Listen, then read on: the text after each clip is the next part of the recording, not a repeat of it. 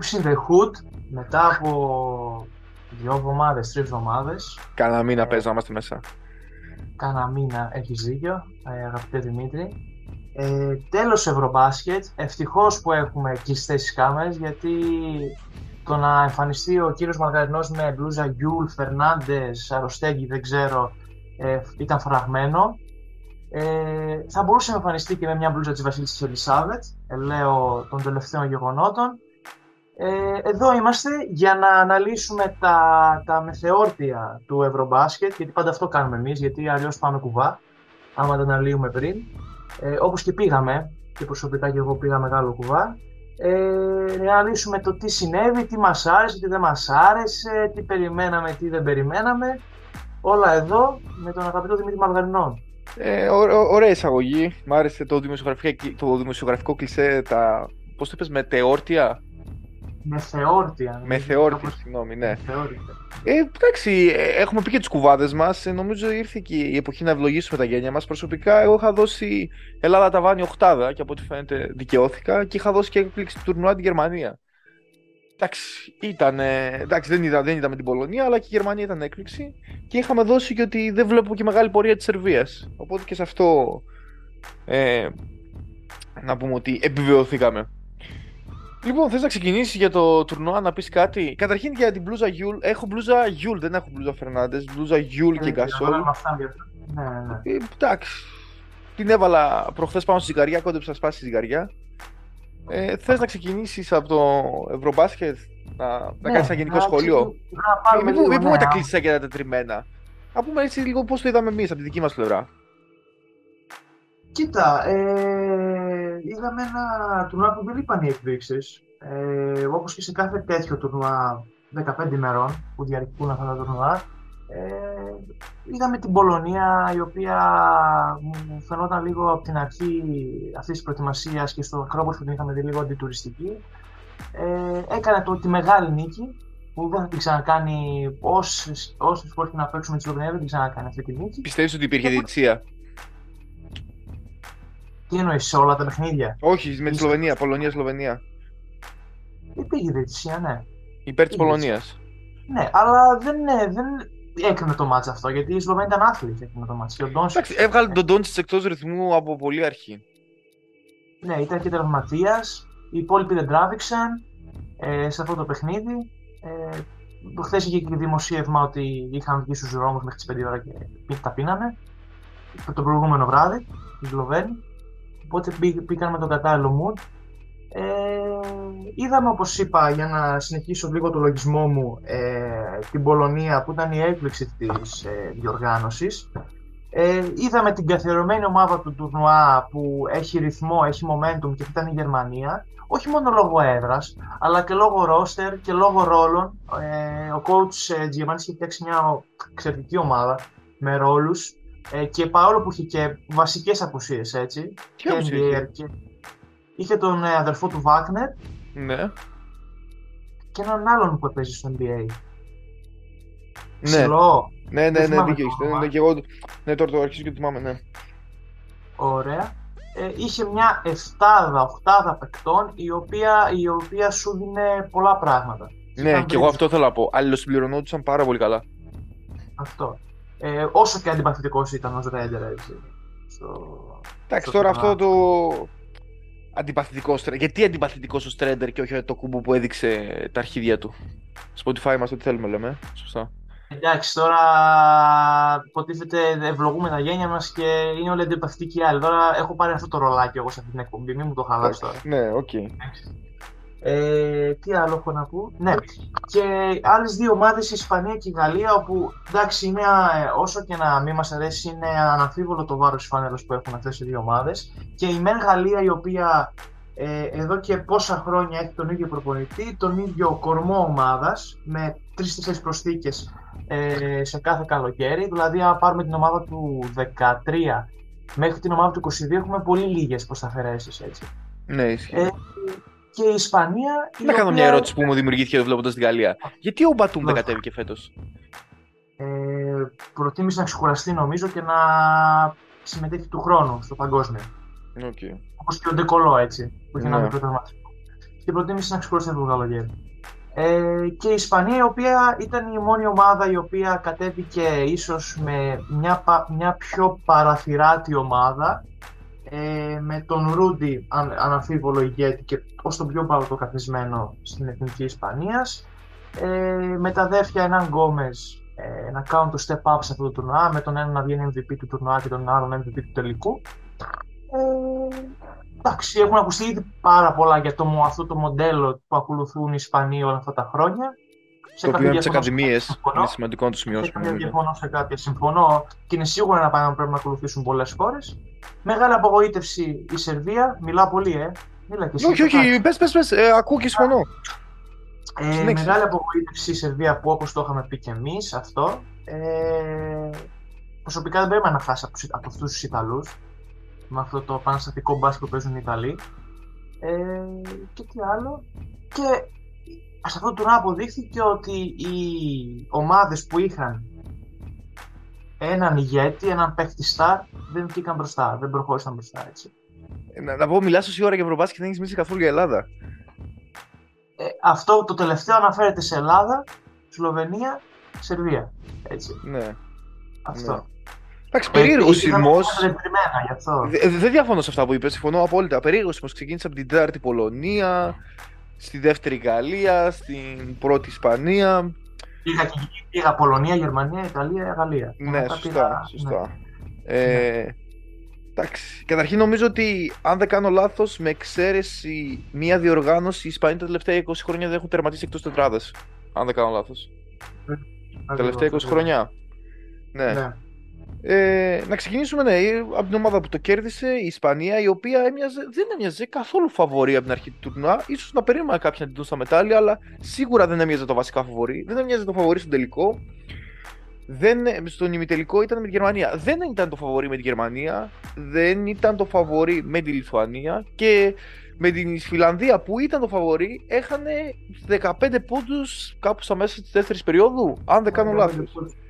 Ε, νομίζω είδαμε το καλύτερο ευρωμπάσκετ ποιοτικά από άποψη παικτών και από άποψη εκπλήξεων. Βλέπουμε ότι το άθλημα γενικότερα αλλάζει και πάει πάρα πολύ στο τρίποντο. Είδαμε ομάδες οι οποίες δεν είχαν τη μεγάλη ποιότητα αλλά είχαν πολύ καλή έφεση στο τρίποντο όπως η Ισπανία παράδειγμα, όπως ε, η Φιλανδία όπως η Πολωνία όταν βρέθηκαν στις καλές, όπως η Γερμανία όταν βρέθηκαν στις καλές τους μέρες ήταν καλύτερες ομάδες. Σε αντίθεση με άλλες ομάδες που είχαν περισσότερη ποιότητα αλλά δεν είχαν αυτό το στοιχείο όπως για παράδειγμα η Λιθουανία ε, είδαμε ότι ένας το, παρότι το μπάσκετ είναι άθλημα ότι το ατομικό στοιχείο μπορεί να κάνει είναι πιο εμφανές στο μπάσκετ παρότι στο ποδόσφαιρο ένας παίκτης στο μπάσκετ μπορεί να κάνει τη διαφορά μεγαλύτερη διαφορά από ό,τι στο ποδόσφαιρο, γιατί είναι 5 παίκτες και 11.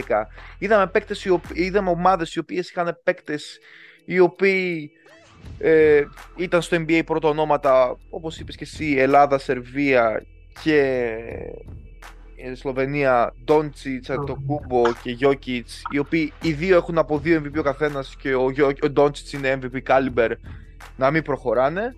Ε, Χωρίς απαραίτητα να παίζουν κακό μπάσκετ είδαμε κάτι το οποίο με έκανε εντύπωση είναι ότι είδαμε χώρες όπως παράδειγμα η Ουκρανία ή και άλλοι. Είδαμε χώρες οι οποίες παλιότερα, η Γεωργία παράδειγμα, παλιότερα θεωρούνταν καφέ, όχι καφένια, αλλά χαμηλότερο επίπεδο ομάδες, ακόμα και αυτές να φέρουν ένα-δύο NBAers. Ε, ναι. Είδαμε μια Ελλάδα η οποία τα προβλήματα τα οποία καμουφλαρίστηκαν πάρα να πολύ. Να αφήσουμε την Ελλάδα στο τέλος. Ναι. Να αφήσουμε την Ελλάδα στο τέλος. Ναι, να αφήσουμε ναι, στο τέλος. Ναι.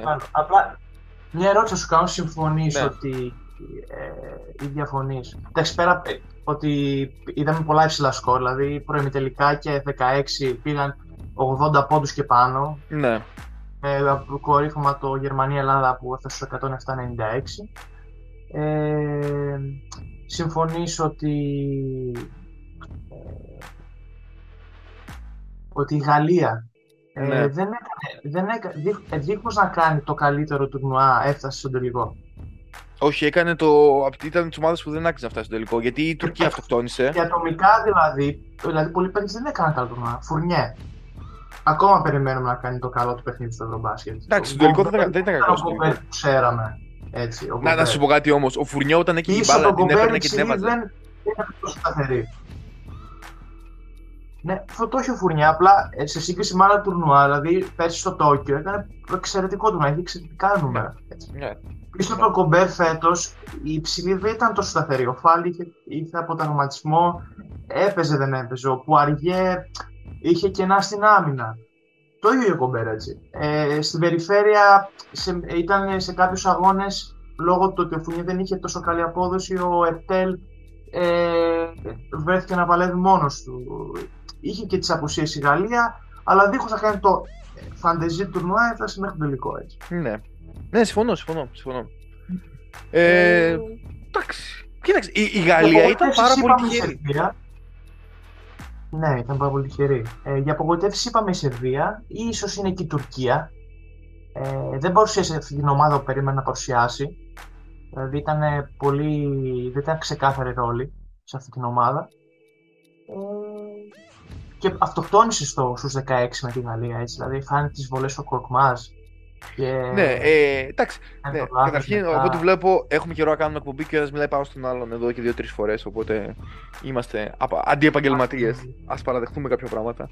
Ε, ναι, αυτοκτόνησε, ναι. Κάνει αντιαθλητικό. Η, η, δεν έχω δει πιο, αποτελεσματικό, πιο αποτελεσματικό αντιαθλητικό να γίνεται στην ιστορία του μπάσκετ. Ήταν καλύτερο από το να κάνει φάουλ γιατί κάνουν αντιαθλητικό στον Οσμάζ, στον Οσμάν 0-2 βολές και κλέβουν την μπάλα από την επαναφορά. Δεν, δεν το έχω ξαναδεί αυτό το πράγμα.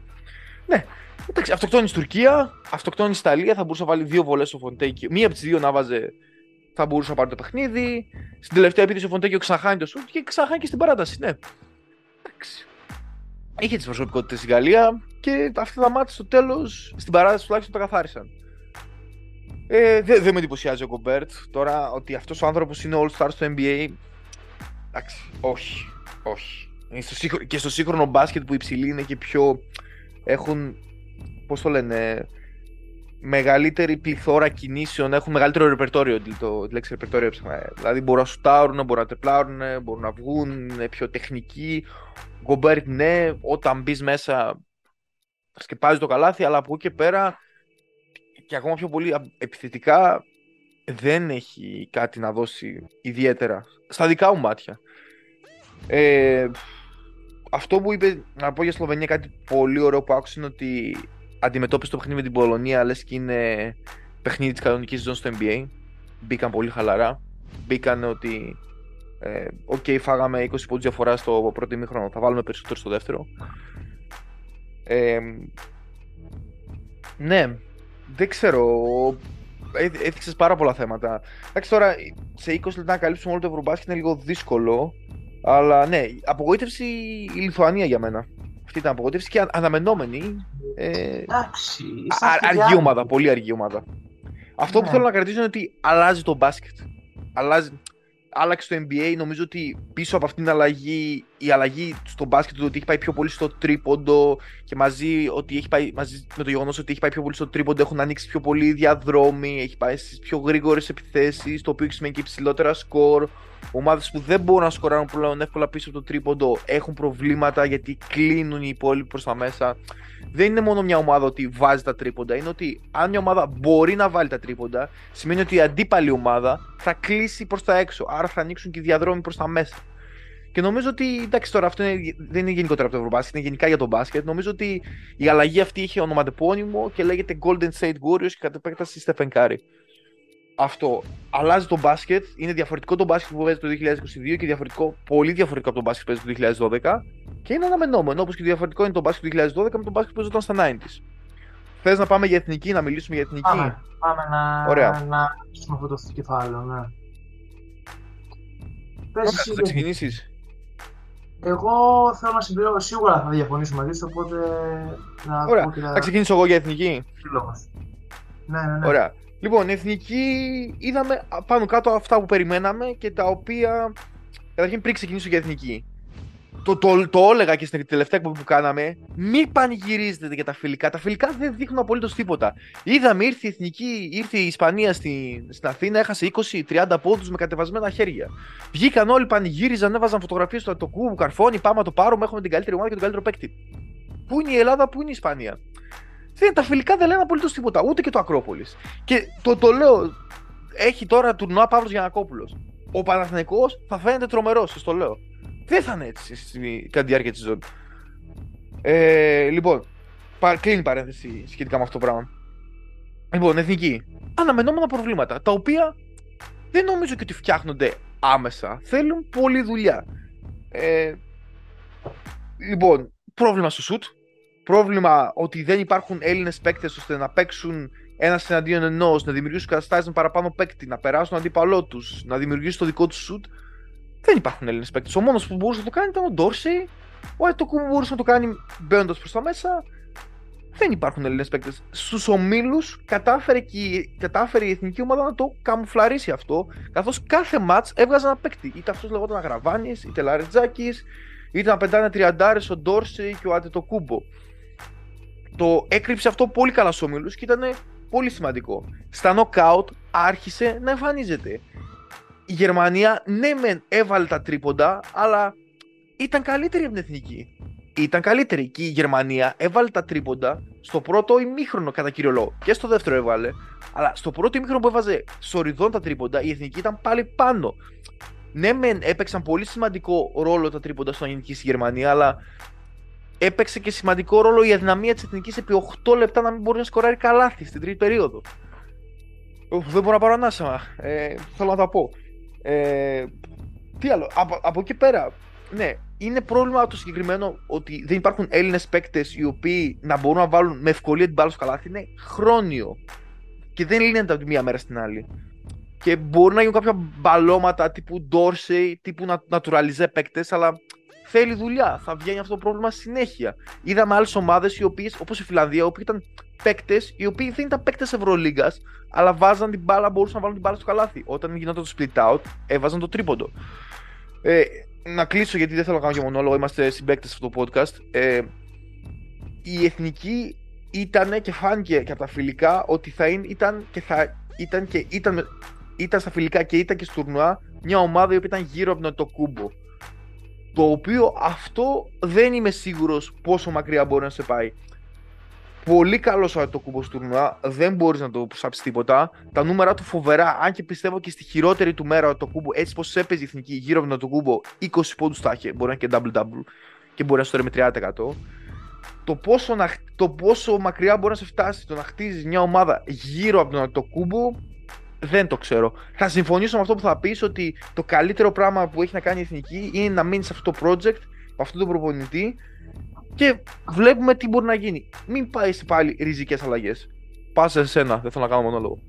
Κοίτα, προ, προφανώς και εγώ ξεκινήσω από την αρχή του, του συλλογισμού σου ότι εντάξει, δεν γίνεται σε ένα τουρνουά ή του χρόνου στο παγκόσμιο του παραχρόνου στους Ολυμπιακούς ή δεν ξέρω εγώ επόμενο από το μπάσκετ να βρούμε σουτέρ ε, από το πουθενά έτσι. Και πόσο μάλλον όταν ε, ακούμε και διαβάζουμε ότι η δεξαμενή των παιχτών είναι όλο, όλο και περιορίζεται.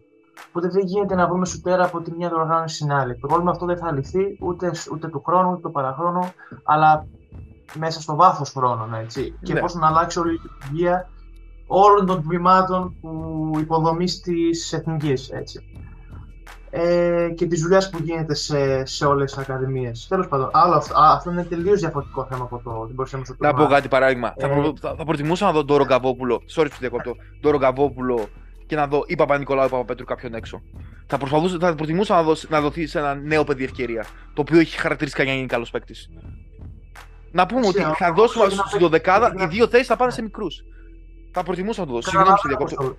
Ναι, καταλαβαίνω πω το λες. Απλά είναι, είναι ένα θέμα το οποίο απασχολεί τη, την εθνική εδώ και πόσε διοργανώσεις και λέμε ότι αποκλειστήκαμε από τους Τσέχους ή από τους Γερμανούς ή από τους Ιταλούς από το Σουτ. Αυτό δεν είναι θέμα του Ιτούδη, ούτε του Σκουτόπουλου, ούτε του Μίσα, ούτε του τέτοιου. Τέλος πάντων.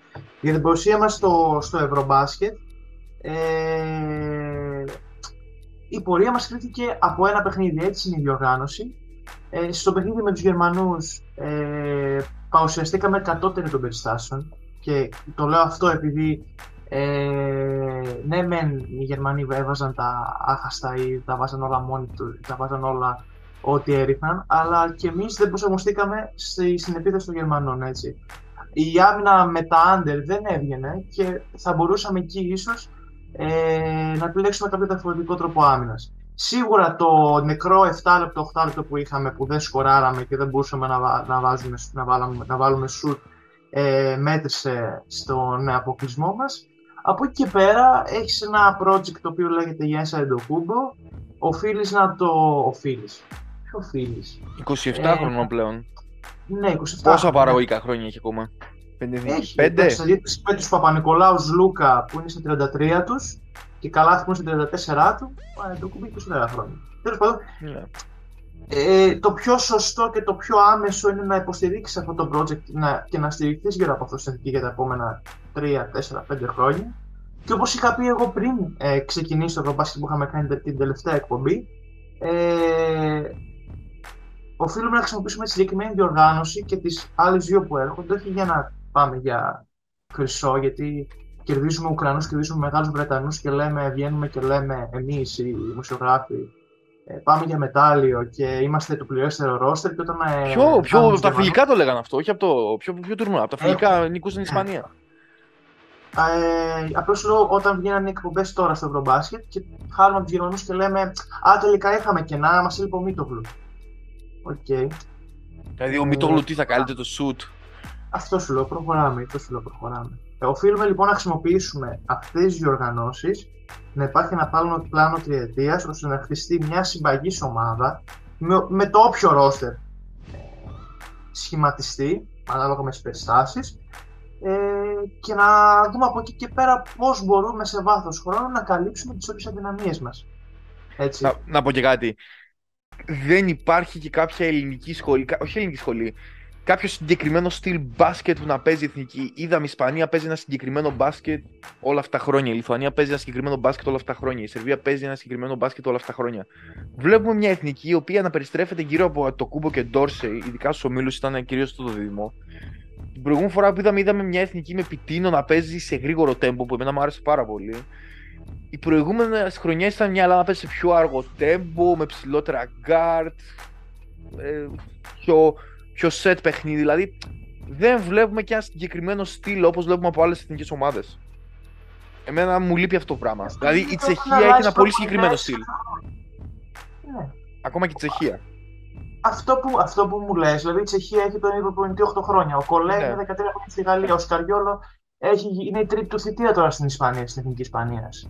Όταν παίρνεις Πιτίνο που έχει ένα διαφορετικό στυλ, ε, υπηρετεί ένα διαφορετικό στυλ μπάσκετ, ο Ιτούδη ένα διαφορετικό στυλ, ο Σκουρτόπουλος ένα διαφορετικό στυλ. Και πλέον δεν μπορείς έχοντας το Γιάννη να το χρησιμοποιείς ως ε, παίχτη του rotation, ως ένα απλό ξέρω εγώ 3 4 πεντάρι. Τι θέση παίζει έτσι. Σε αυτό να στηριχθείς. Δεν μπορείς να τον αμελήσεις. Αυτό σου λέω. Νομίζω το, το, το διαλύσαμε το 20 λεπτό. Πρέπει να το περάσουμε πάρα πολύ. Ε, Θες να κλείσεις κάτι σε σχέση με την εκπομπή; Και λοιπόν, καταρχήν έχω The Hood κάθε Πέμπτη. Ε, Θες να κλείσεις σχετικά με κάτι με την εκπομπή που. Γιατί μας επιφυλάσσει ε, καινούργια σεζόν; Αυτό που είπαμε και εκτός αέρα, ότι κάνουμε αυτή την εκπομπή τώρα για το, το σημάζεμα. Πολλά, πολλά είπαμε εκτός αέρα, δεν χρειάζεται να λέγονται. Πολλά. Πολλά είπαμε, ναι. Πολλά είπαμε. Ε, κάνουμε το σημάζεμα τώρα το συνολικό για το Ευρωμπάσκετ όσο μπορέσαμε κι εμείς. Ε, την επόμενη εβδομάδα, να είμαστε καλά, θα κάνουμε ένα σημάζεμα για Ευρωλίκα και για NBA. Αυτό τα έχουμε αμελήσει τώρα ε, τελευταία. Και μπαίνουμε σε σεζόν Οκτώβρη με Ευρωλίκα, NBA, Α1, ναι. τοπικά, οτιδήποτε θέλουμε. Ναι, ε, θέλω να πούμε και λίγο και για ΑΕΚ και εντάξει, τι, τι υπάρχει γενικότερα, Άρη Πάουκ. Θα τα, θα τα δούμε όλα. Φέτος θα έχουμε και Pauk Inside από ό,τι κατάλαβα. Θα έχουμε. Θα, θα, έχουμε. Ναι, Ωραία, χαίρομαι. Χαίρομαι που κουνάς το κεφάλι σου το podcast. Τα φιλιά μου στον αδερφό του Τζακμά, τον Νίκο. Ναι. Λοιπόν, ωραία. Λοιπόν, να κλείσουμε. Πού μας βρίσκουνε; Μας βρίσκουν ε, Spotify εννοείται, ε, Google και Podcast, bydebu.gr, powered by debu.gr Το ίδιο είναι, ναι Και, σας, και, και χτυπάτε πέντε αστεράκια, μας βοηθάει πάρα πολύ στο κανάλι. Ήταν το Hoops in the Hood για το Ευρωμπάσκετ και ήταν ο Σωτήρης και... Ο Δημήτρης. Ακριβώς. Να έχετε μια όμορφη μέρα. Καλή συνέχεια.